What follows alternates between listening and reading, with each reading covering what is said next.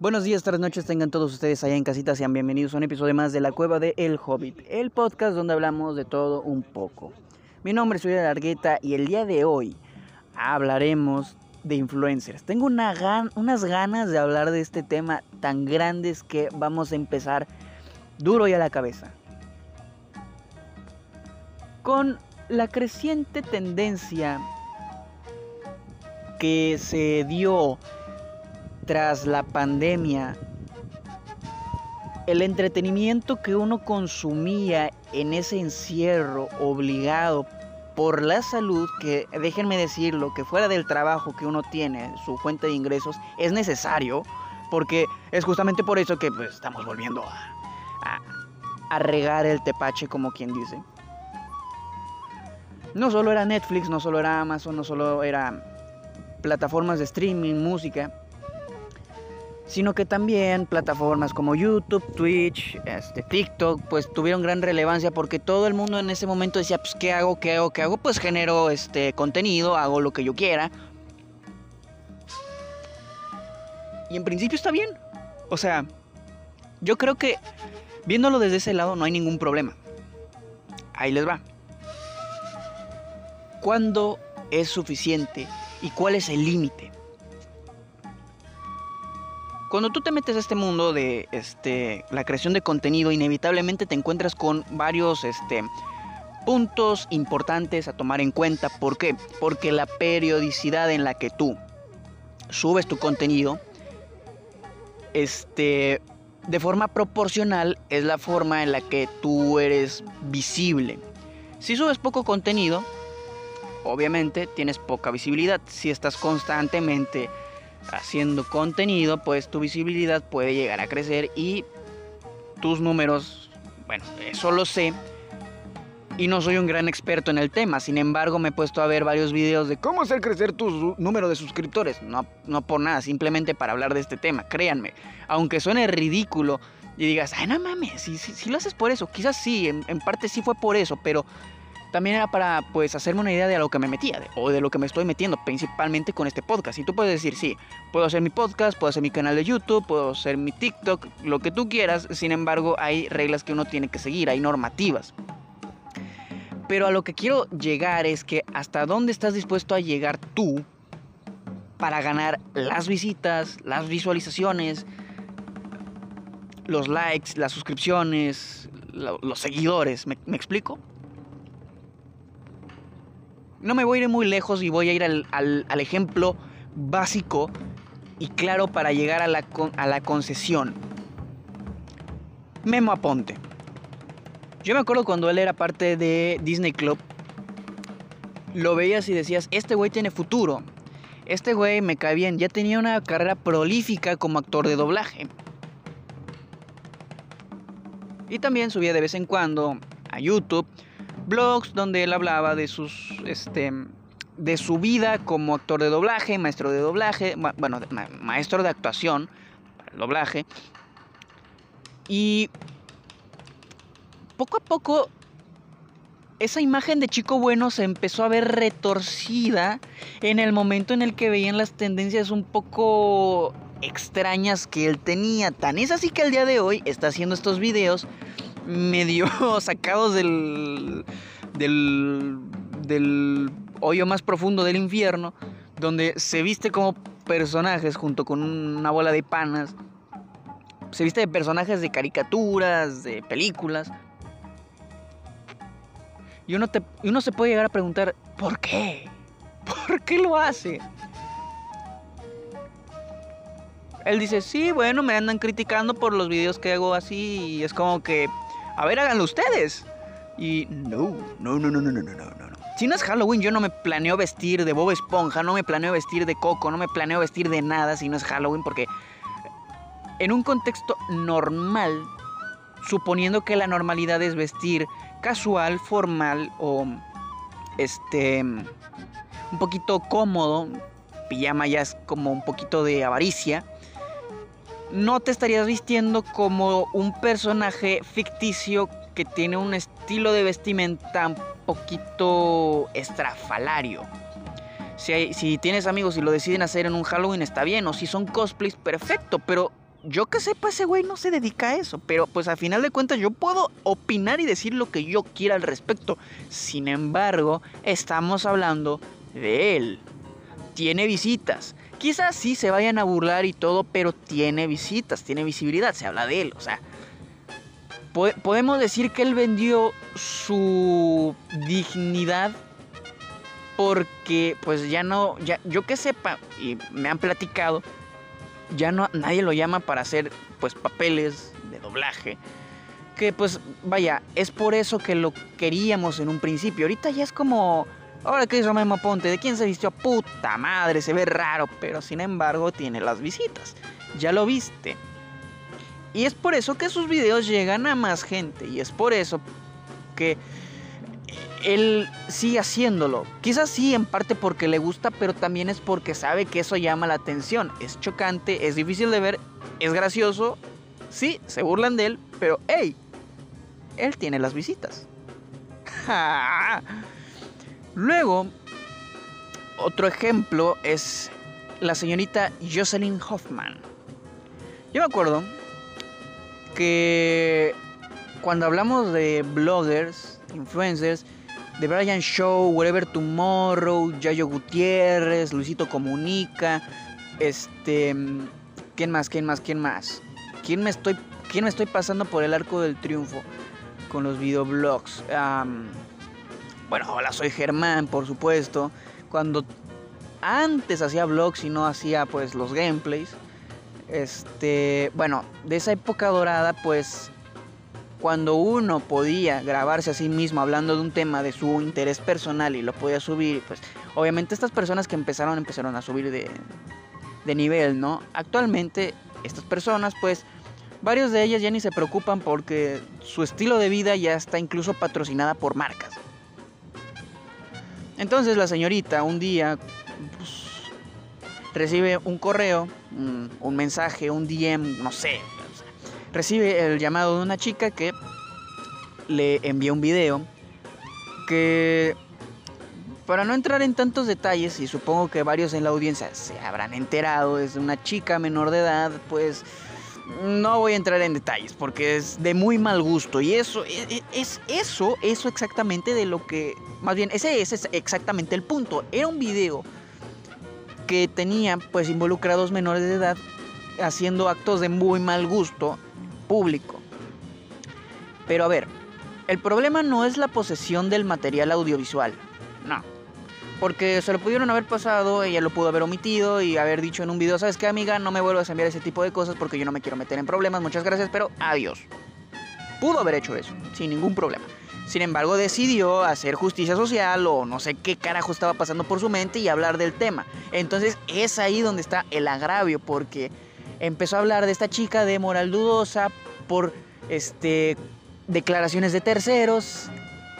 Y no contento con eso, describe, aunque no muestra, describe los em, hechos del material audiovisual, que ya les digo yo, es de muy mal gusto hablar de eso. Principalmente porque, aunque te hayan dicho, habla de eso, ¿tú quién eres para recibir órdenes de esa forma y hablar de esos temas?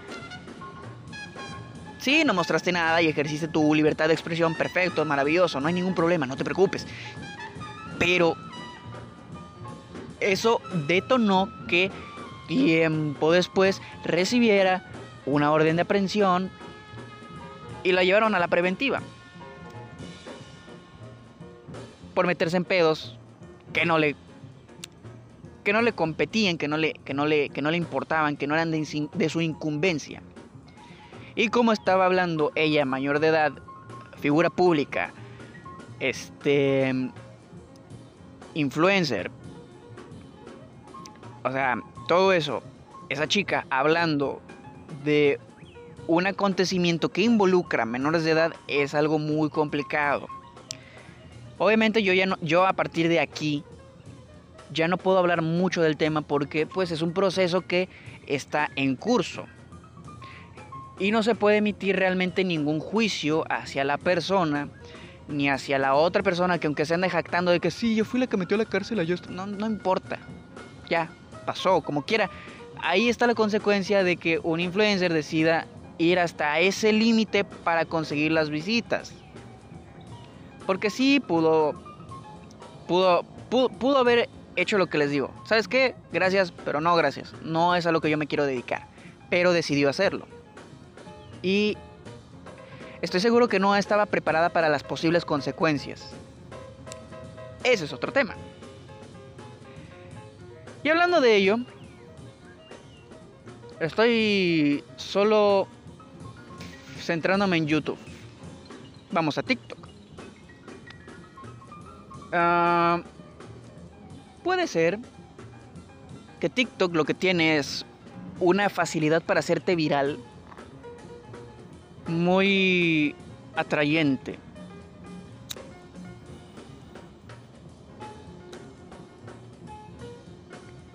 En sí el contenido que más se puede consumir son los videos de baile, lo cual yo admito que para esas personas que hacen eso hay muchas coreografías que a mí me parecen geniales, exuberantes, perfectas, unos pasos que te cagas, son un deleite para la vista. Sí, puede ser música que tú no consumes de forma normal, pero pues de que son buenos pasos, son buenos pasos, saben mover el esqueleto, tanto hombres como mujeres, y misceláneos.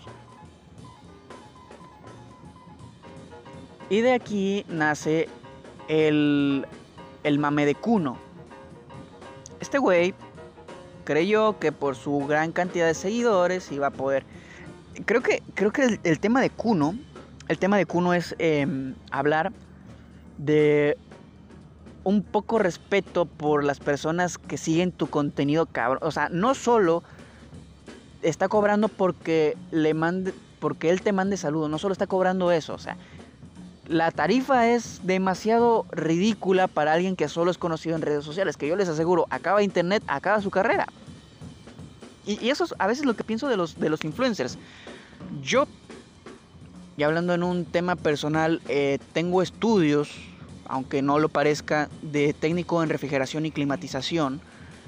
Y lejos de eso también aunque estudiese yo, aunque estudié yo eso, me estoy dedicando a las ventas.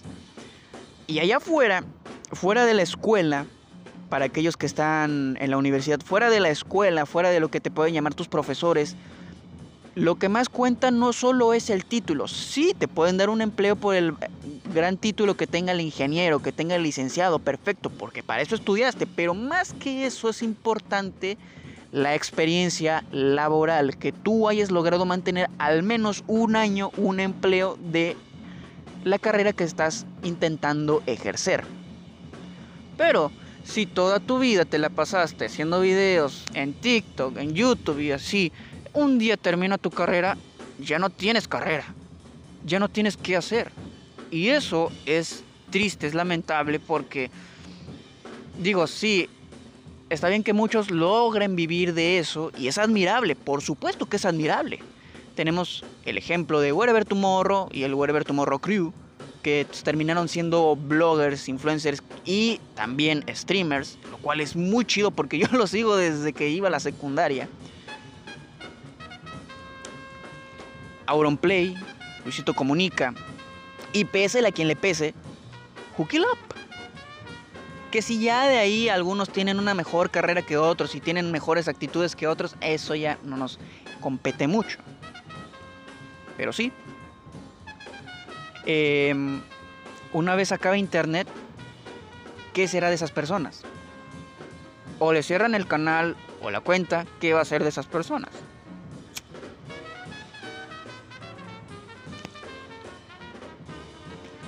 Quiero decir de antemano que esto no es un mensaje de odio hacia esas personas. No, no estoy diciendo, ah, que chinguen a su... No, no, no. Pero es que a veces cuando me entero de ese tipo de cosas, porque llega Kuno y no solo te dice, te voy a cobrar porque yo te mando un saludo a ti. En el mismo video se echa un erupto que, uff, un erupto que, no manches, es como que, qué asco. Son cosas de mal gusto. No contento con eso, hay otros TikTokers que ahorita se me fue, se, me fue el nombre de, de, la mente, lo siento, lo tenía en la punta de la lengua. que decidieron entrar a un supermercado y robar. Yo puedo entender que puedan tener los medios para hacer eso.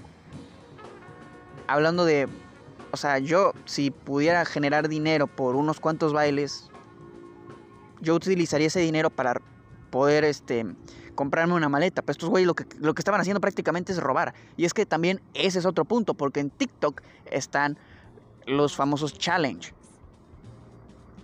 Los hashtags.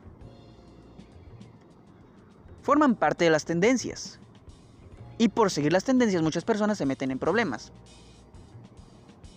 Se pueden incluso hacer daño a sí mismas. Yo me acuerdo una época, digamos que lo más light era el challenge de eh, la cucharada de canela en polvo.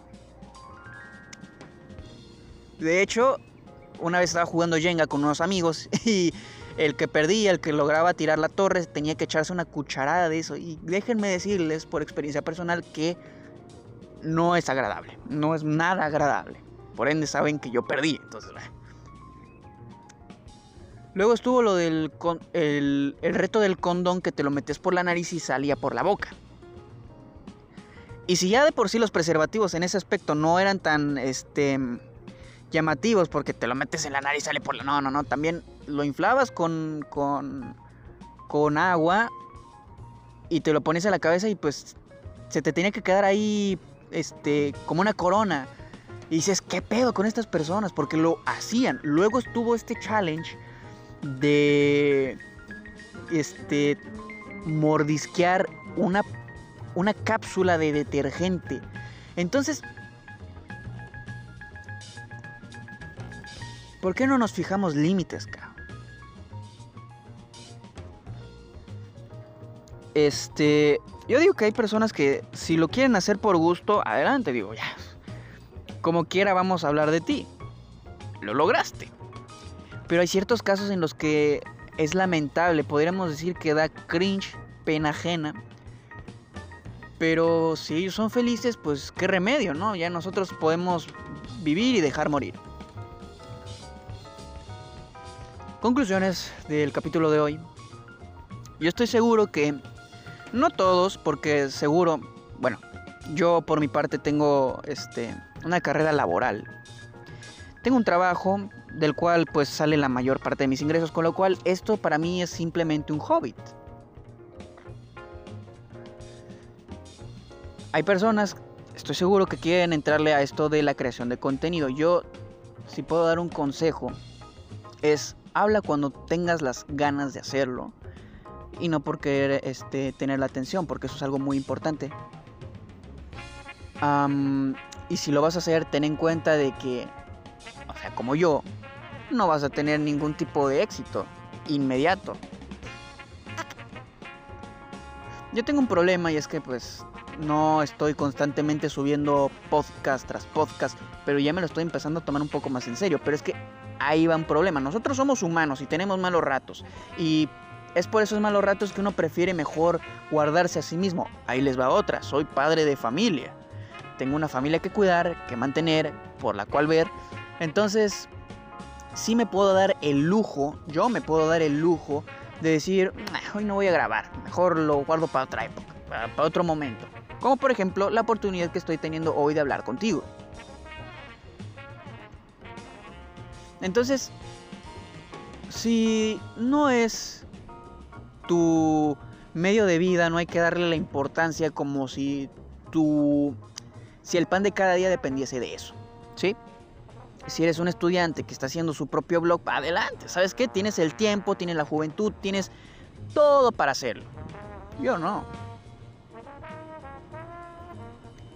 Pero fíjate límites.